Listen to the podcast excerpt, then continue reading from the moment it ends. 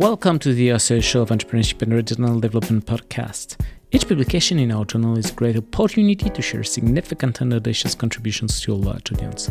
My guest today is Josefina Jonsson from the Swedish University of Agricultural Sciences. She recently published an article entitled Exploring the Social and Spatial Role of Social Media for Community Entrepreneurship. It has been published in Entrepreneurship and Regional Development, a journal edited by Taylor and Francis. Josefina, welcome to our podcast. Thank you. Can you tell us what is the origin of your paper? Why have you decided to address this particular topic and what is the question you aim to answer? Yes. Well, initially, I focused on rural entrepreneurship, and particularly, I was intrigued by uh, the social and spatial context of this phenomenon.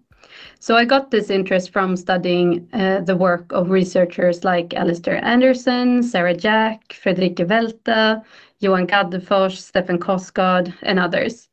Uh, and while I was doing another study in the field, uh, I noticed that some local practices I observed um, seems to come from discussions in a Facebook group so I started to pay attention to this Facebook group that was connected to this local village in rural Sweden. And during that time, when it was at the same time that a local grocery store closed. So I started watching these online conversation and how they unfolded and I became curious about how things would develop in general. So that's when I decided to use an ethnographic approach to see what might come out of this. So try to see uh, how social media and the interactions on social media influence the process of community entrepreneurship. What are the main contributions of your paper? Well, the first one is that I explain how context is formed online. So I explain how social media interactions create a setting for like business activities. So the example I use in my paper uh, demonstrates how the online social environments turn into like a business environment uh, where people they organized meetings, they made uh, schedules and talking about how to make agreements, rental agreements, and so on which builds a bit on the framework previously, like how to engage and form with context. Um, so one contribution is how online and local communities, um, the, the relation and how context is formed there. Uh, and connected to that is how entrepreneurship looks in this online and local context.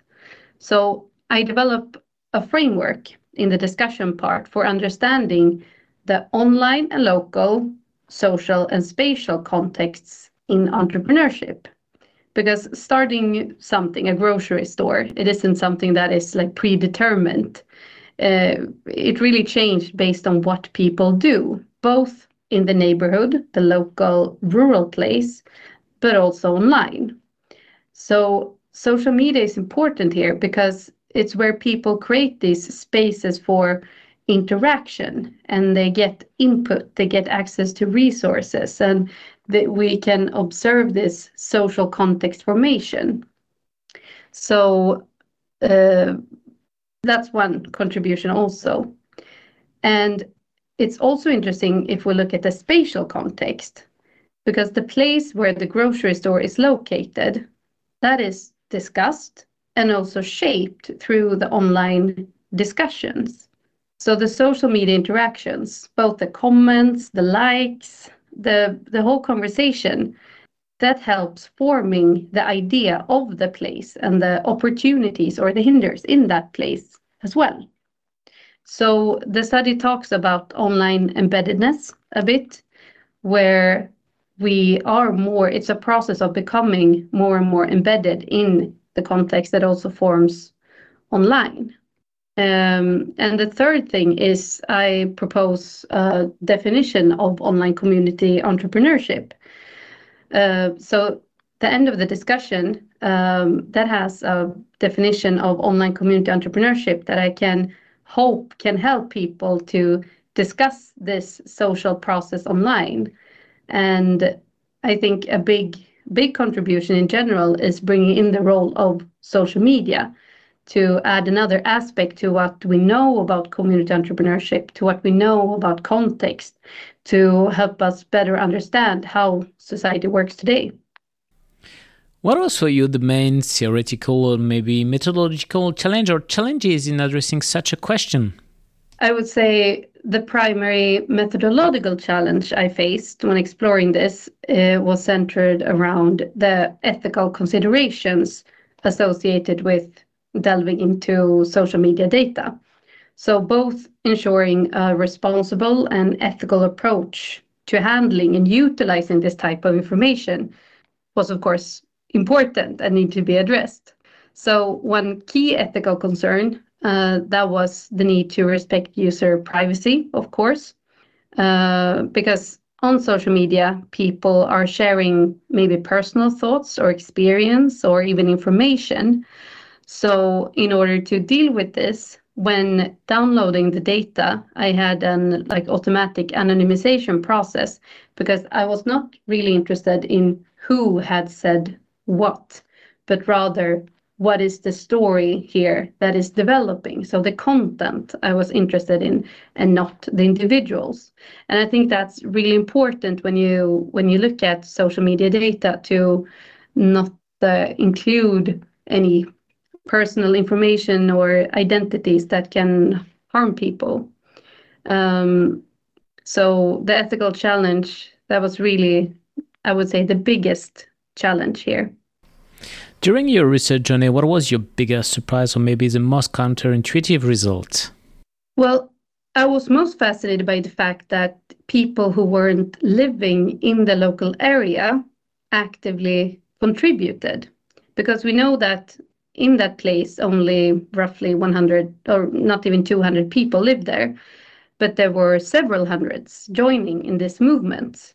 And so that was fascinating. And also that the process like actually resulted in the creation of an unmanned grocery store because there are a lot, often a lot of ideas popping up on social media. We can do this, and yes, we should, but that it actually resulted in a like physical place, a grocery store in that local community that brought value to that community.